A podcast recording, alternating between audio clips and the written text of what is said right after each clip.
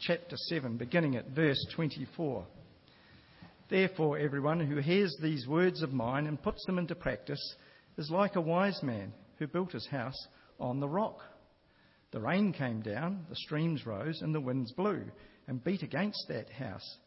Yet it did not fall because it had a foundation on the rock. But everyone who hears the words of mine and does not put them into practice is like a foolish man who built his house on sand. The rain came down, the streams rose, and the winds blew and beat against that house, and it fell with a great crash. When Jesus had finished saying these things, the crowds were amazed at his teaching, because he taught as one who had authority and not as their teachers of the law. This is the gospel of Christ. Loving Father, we do thank you so much for your word. Uh, it's, it's the words of life, it's the words of hope, it's the words of peace for us. Uh, just help us now as we hear from it, um, as we seek to live under it. Um, help us um, help us obey it. Amen. Uh, life's life's mainly about choices, isn't it? A lot of choices in life. Uh, each day we make choices. Uh, you get up, you choose what to eat, you might choose what to wear, maybe choose what to wear unless you're a five year old and struggle to put clothes on in the morning. Um, you choose what to watch, uh, you choose maybe what hairstyle will suit your mood. Today is happy.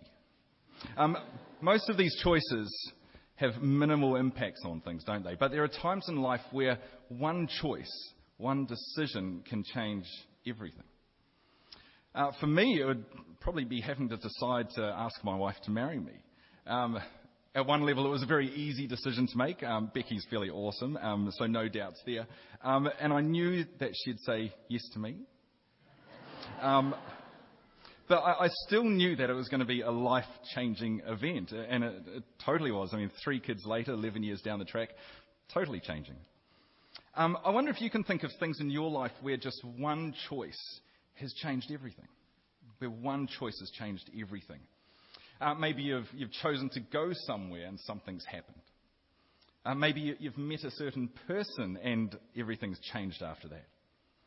Maybe you, you picked a, a, particular study route uh, through university or something, and you remember sitting there wondering what to do, and it's led you onto a new career choice which you've loved. And maybe you've chosen to move to a new country or a new place or anywhere, and things have been totally different because of it. Uh, one choice can change everything. Uh, well, this morning we're, we're looking at the very end of the famous Sermon on the Mount. The very end of the famous Sermon on the Mount. And it's, it's where Jesus, he's, he's gathered his disciples to teach them about what the kingdom of God is like and about how those in the kingdom should act. Uh, the Sermon on the Mount, it's been described as the supreme jewel in the crown of Jesus' teaching. And it contains many things familiar to both Christian and non Christian, doesn't it? I mean, it has the Lord's Prayer in it. It has some fantastic teachings as well that are very well known. Turn the other cheek. Uh, love your enemies. Do not judge, or you too will be judged. Take the plank out of your own eye. Uh, and so on. So many more in the Sermon on the Mount. Uh, if you've never actually read the Sermon on the Mount, uh, can, can, I strongly suggest and recommend that you, you pick it up sometime this week and just go through it? It's chapter 5 to 7 in Matthew. It's not too long, but it's a powerful read. And in our passage today, right at the very end of the Sermon on the Mount, at the very end of this supreme jewel of Jesus' teaching, Jesus sets before us a choice. Jesus requires us to make a decision on, what we will base our lives, whether it's on the rock or on sand. Uh, but before we get to his choice, before we get to his choice, it's quite important um, that we look at the little bit at the very end of the Sermon on the Mount after Jesus finishes teaching. Uh, the, the, previous three chapters, the, the whole of the Sermon on the Mount, is just one long, continuous monologue by Jesus.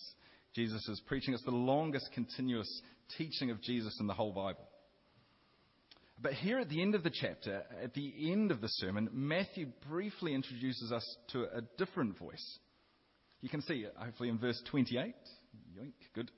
Um, verse 28, it says, When Jesus had finished these things, uh, the, the sermon, the crowds were amazed at his teachings because he taught as one who had authority and not as their teachers of the law. And, and so we hear this, this final group of people, the crowd, who had been sitting there, who had been listening in while Jesus was teaching. The, the men and women crowded around listening to his teaching. And you see how they respond to his sermon. They are amazed at it. And, and Matthew, the author, helpfully shows us why they're amazed. We don't have to guess why they're amazed. He says it's because they were amazed that Jesus taught as one who had authority and, and not like the teachers of the law. Not, they're amazed because his teaching carries authority. Uh, they're amazed because somehow in the manner that he taught and in the content that he taught, they're amazed at his authority and the authority of his words, how it's so different to the teachers of the law who, who, who just repeated other teachings or, or recycled and repackaged things which were handed on to them. Here is Jesus who teaches with authority all through the Sermon on the Mount, he says, You've heard it said, but I tell you. He's teaching with supreme authority here. And therefore, because of this, his words must be listened to. Because of the words and because of the one who is saying them, the one who is teaching them. These are the words of God himself. The words are to be listened to. The words have authority because Jesus is to be listened to, because Jesus has authority. Uh, well, let's just uh, think about what that might mean a bit more for us as we're, as we're working through things. For starters, it doesn't just apply to the Sermon on the Mount, does it? It doesn't just apply to the words of Jesus that we might read in the Gospels. No, all of the Bible is God breathed. All of the Bible is God's word to us. If you were here last week, uh, Jay helpfully looked at the importance of Scripture and how it's the basis for what we believe because it's God's truth to us. All of the Bible is God's truth to us, not, not just little bits on it. Uh, but we get people all the time who, who, who kind of don't get this. Are they, you know, there's people who say, oh, no, I love Jesus' teachings. I, I love Jesus, how he talks about love. He talks about mercy. He talks about forgiveness and kindness. I, I love that teaching from Jesus. Mm, Paul, not so sure about. He's a bit weird. Some of the other New Testament stuff, not so sure about. Mm, and the Old Testament stuff, wrath, anger, no. Totally don't like that. I'm sure you know people like that too. But the assumption behind that is that different parts of the Bible carry different weights of authority. Well, no, all Scripture is God breathed. All Scripture, all of the Bible is Jesus' words. Uh, if you've got a, if you happen to have a red letter Bible, that's fine. You can have one of them. Um, uh, they might be helpful reading aids for you, but, but please don't let that guide your theology on what the Bible is. Everything in the whole Bible is breathed out from God to us. It's God's, God's word. It carries Jesus' authority to us. Uh, one thing we used to do um, at St. Stephen's when we had a church, we'd used to, and, and, I know a lot of other Anglican churches do this, so it's kind of a confession, and I hope I don't get in trouble. Um, we used to always stand at the gospel reading. And I always felt slightly uncomfortable with that. It felt like it was placing greater emphasis and greater value on the Gospels. And then, meanwhile, you've got the, the rest of the Bible, which is kind of, mm, but the Gospels. Well, totally not like that. The whole Bible is God's authority to us, it's Jesus' words to us. See, if you thought the Bible was written just by any old person, you could just take and leave what you wanted from it. You could pick and choose what you wanted, what you liked, what you didn't like, we can't do that. The second we say that it's God breathed, that the Bible is from God and our Creator and our Lord, then it ups the seriousness of what we're reading. Everything in the Bible is from God to us, from Jesus to us. So the crowds here, they were amazed at his teaching. His words must be listened to. But if we were just to leave it at that, we, we would totally miss out the main point of what Jesus is saying here. uh, in, in, this most famous illustration that we know. Uh, we've got the story here. We've got a story of two men. I've got a story of two men building houses and what happens to these houses and these men. And Jesus tells this story. He uses this illustration with one point in mind, just one point in mind. One thing that he's trying to make clear, and that is that his words are to be obeyed. Jesus' words are not simply words to be listened to, they're words to be obeyed. Let's look at the, the illustration that Jesus has given to us. And it's so familiar to many of us. I don't know how many of you are humming along after it was read or during it was read. Wise man. I don't know if you're doing that. I know some of you probably were. But you can see it there from verse 24 through to 27, can't you? And there's two halves which are almost identical, aren't they? You've got verse 24 and 25. They're almost exactly the same as verse 26 and 27. They're almost identical word for word. You've got two men who hear who build a house. You've got the rains come down, you've got the streams rose, you've got the winds blowing. There's so much repetition there that it's, it's obvious, isn't it? There's hardly any words that are different. But the few words that are different, they make all the difference. They highlight the similarities and in, and in turn the differences between the two builders. To start with, both of them hear, hear the words of Jesus. One hears and does them, and one hears and doesn't do them. One hears and puts it into practice, and one hears and does not put it into practice. The wise person is wise here because they recognize the reality that God's word is to be heard and done. And the foolish person is a fool because they think that God's word is only to be heard.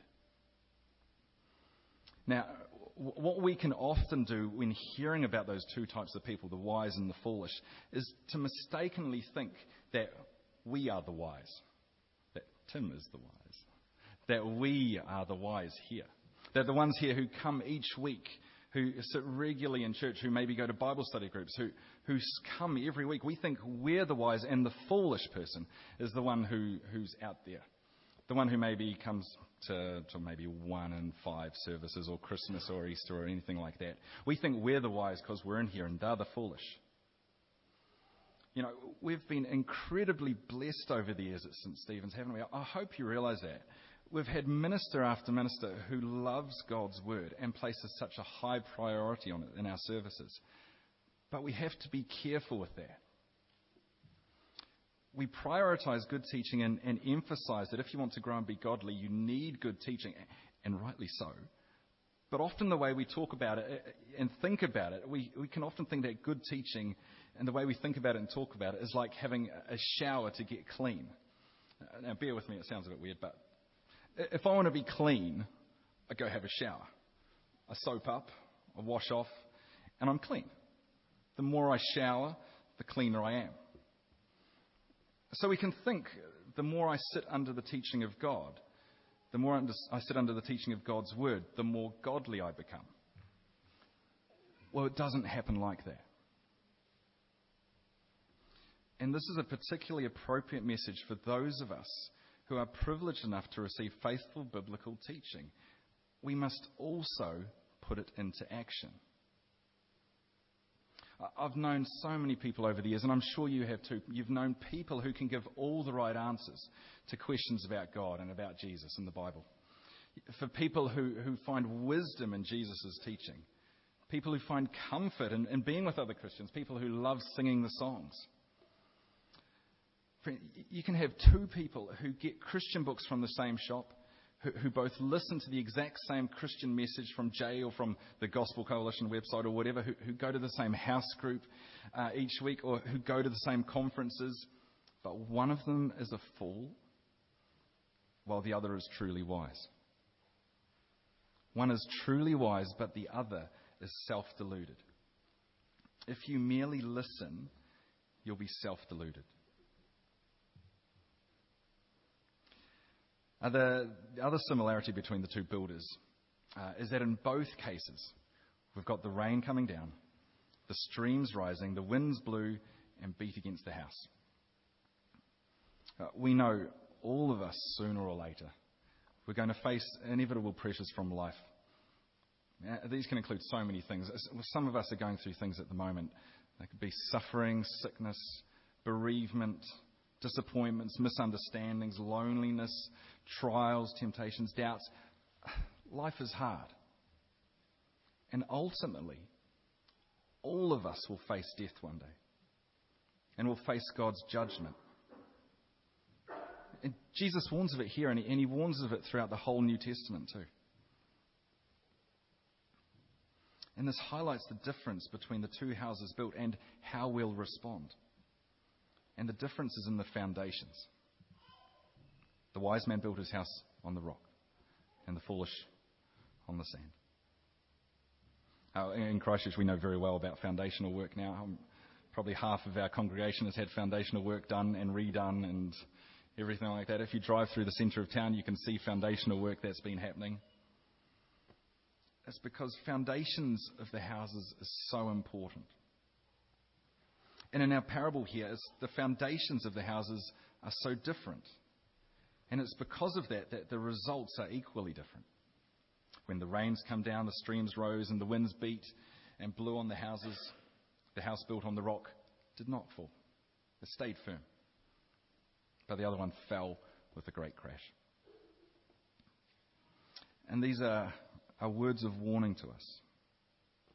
I think uh, John Calvin, he said that true piety is not fully distinguished from its counterfeit till it's come to its trial. A trial may come to us during this life or it may come on the day of judgment, but what is certain, according to Jesus, is that it will come. And, and it's not a, a threat here from Jesus, but it's a loving warning. Jesus knew that in the long run it's more loving to warn people by telling them the truth. And Jesus warns us today, not in order to frighten us, but because he loves us so much. And he wants us to avoid any crash. He wants us to be like the wise man whose home did not fall but stood up to the test. The promise of Jesus is that a house built on the rock, on his words, obeying his words, will withstand the storms of life. A life founded on obedience to Jesus is safe, no matter what the storms of life may bring. Uh, Jesus tells us then um, that the key difference, we've had the similarities, the key difference is that the wise man not only hears the words of Jesus, but he puts them into practice, remember. The foolish man, on the other hand, although he hears the words, he does not put them into practice. Now, now this can raise other questions for you. I mean, we so need to be clear that Jesus is not saying that we need to earn our way into the kingdom by good works. He's totally not saying that. That, that would be contrary to what Jesus says um, elsewhere in the Sermon on the Mountain. It's contrary to what the rest of the New Testament teaches. I mean, at the start of the Sermon on the Mount, he said it's those who recognize their poverty of spirit, those who recognize how, how lost they are to whom the kingdom of God belongs. In the book of Romans, Paul expounds why no one can be justified by their own works, but only through grace and faith in Christ. It's not saying at all that we earn our way to heaven by our works. Uh, secondly, Jesus doesn't mean that a person who puts his words into practice will be sinless, will lead a sinless life. He's not saying that either. Again, the Bible is very clear about this. No one who lived a sinless life apart from Jesus. All have sinned and fallen short of the glory of God. We know that. And John tells us that if we claim to be without sin, we're lying. We deceive ourselves and the truth is not in us. So, what's Jesus teaching here then? If, he, if he's not teaching justification by works or sinless perfect, perfection, what's he teaching? Well, again, he's teaching. He's teaching just what the rest of the Bible affirms that listening alone is not enough. Hearing must lead to action. We, we can know all the right stuff, can't we? We can know everything about the Bible. We can know everything. We can have a degree in theology. But knowledge must lead to action. theory must be put into practice. Our theology must affect our lives, or else we're just building our lives on the sand. Uh, finally, uh, so what does this look like then in our lives? What, does this look like as we, as we go to live our lives, trying to live like this in this harsh way? Well, firstly, to put the words of Jesus into practice will mean repentance. Now, the Sermon on the Mount is also being described as a terrifying call to repentance. As we look at the standards set in the Sermon on the Mount, we see how desperately we fall short of that. We cry out to God for mercy and we turn our backs on our old lives. We repent of our lack of love, our unforgiveness, our anger, our lust, our pride. But secondly, it also means putting our faith in Jesus. As when we see how far, fall, how far we fall short of the standard set out for us, we recognize that we can't save ourselves, that there's nothing we can do, and we cry out for a Saviour. Uh, in terms of the Sermon on the Mount, what it means, if you've read through the Sermon on the Mount, so many points on it, what it will look like in our lives, this will be seen in who we are. It'll be seen in our poverty of spirit, our, our mourning over our sin, our humility, our, our thirst for righteousness, our mercy, our, our purity of heart, our peacemaking, our, our rejoicing when we're attacked because of our faith. It will be seen in how we live as the salt of the earth and, and bright lights in a dark world. It will be seen in our lives, not being angry with fellow believers, but rather being reconciled. In our control of ourselves, in our, in our ruthless control of lust, in our not even contemplating divorce, and living lives with complete integrity. These are ways that it's shown out in our lives. Our desire to obey Jesus' teaching. We'll see it in our, in our secret life of giving to the needy, of prayer, uh, and our forgiveness of those who sin against us. It will show itself in the fact that we store up treasures in heaven and not on earth, that we, that we make God's kingdom the priority of our lives. It will be seen in our relationships with one another, that we're not judgmental about each other, that we seek God with all our hearts, and that we do to others what we'd want them to do to us. And finally, it will show our commitment to take the narrow path, to take the road hard travelled, and to build our lives on the rock. Uh, so the question I just want to leave with us all today as I finish is a simple one. It's as simple as Jesus' one, and I've probably complicated it way more than it probably could have been done. But Jesus gives us a choice. Are we going to be wise or are we going to be foolish? Are we going to be wise and obey Jesus' teachings? Putting our trust in Him as our Creator, our Lord, our Judge, and humbly coming back to Him in repentance each time we fail? Or are we going to be foolish and just hear Jesus' words just with familiar, familiarity and indifference and, and just let it wash over us and have no meaning on our lives at all? We've got the choice. What are we going to do? Are we going to be wise or are we going to be foolish? I'm just going to have a, a time of silence now, uh, just while we can have some time just to reflect on this in our own hearts and our own minds.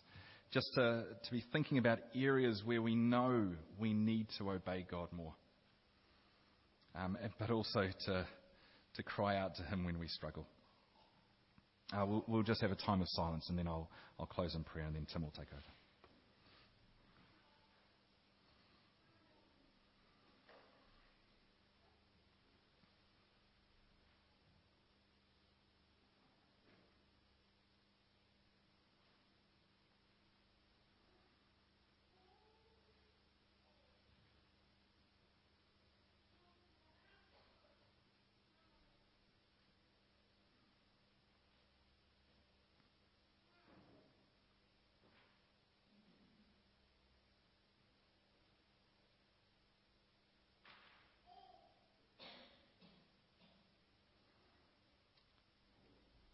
Uh, Father God, help us to obey you more.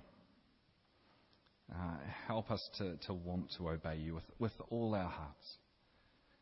Uh, help us to, to read your word with a hunger of wanting to obey you, not just a, a hunger for head knowledge or anything like that.